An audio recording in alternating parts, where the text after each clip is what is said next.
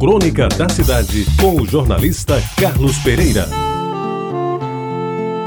Amigos ouvintes da Tabajara, neste último dia útil, mês de agosto, eu lembro que o ano era 1955. Eu havia terminado o ginásio no Liceu Paraibano e entrava no curso científico, num tempo em que se dividia o ensino médio, separando os estudantes que pensavam em fazer engenharia, medicina ou agronomia dos que pretendiam fazer direito, economia ou mesmo filosofia e letras. Estes iriam para o curso clássico.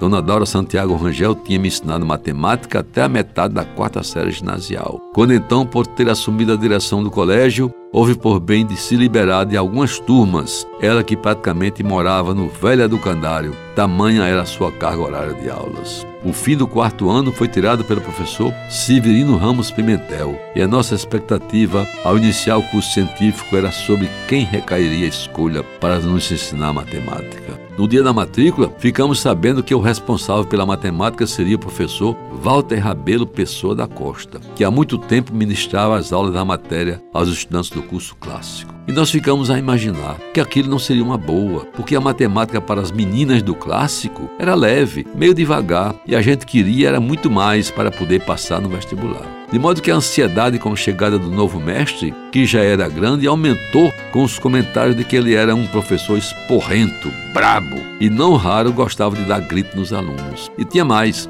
dizia-se a boca pequena que ele gostava de tomar a primeira antes da aula, pois já vinha para o liceu com os olhos avermelhados.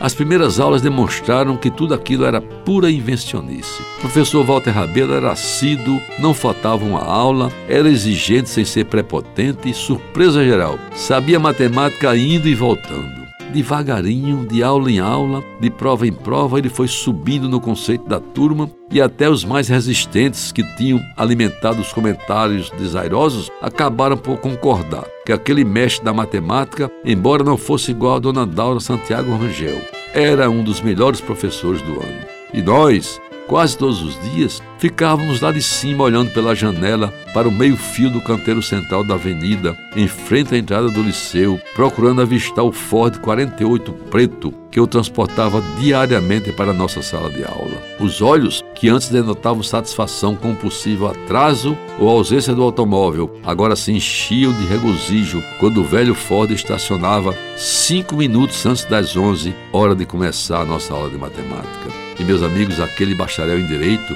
conhecedor profundo da ciência matemática, confirmava uma exceção à regra geral de que somente engenheiros ou formados em ciências exatas poderiam lecionar física, matemática e química, por exemplo. Ele repetiu que no mesmo liceu há anos já acontecia com o saudoso professor Geraldo Beltrão, que entre uma defesa e outra no Tribunal de Júri da capital dava excelentes aulas de física. Depois, muito depois, já conhecendo melhor o professor Walter Rabelo, sabendo o ilustre magistrado, respeitado juiz de direito, com largos e reconhecidos trabalhos prestados à justiça paraibana, voltei a encontrá-lo, recebendo dele sempre as melhores atenções e algumas vezes até comentários benevolentes sobre atividades públicas que eu exercia naquela época. Hoje, quando eu lembro a sua imagem e o homenageio nesta crônica, o faço com o mesmo respeito com que sempre o tratei, principalmente como excelente professor de matemática, que foi para a minha turma do primeiro ano científico do velho Liceu Paraibano.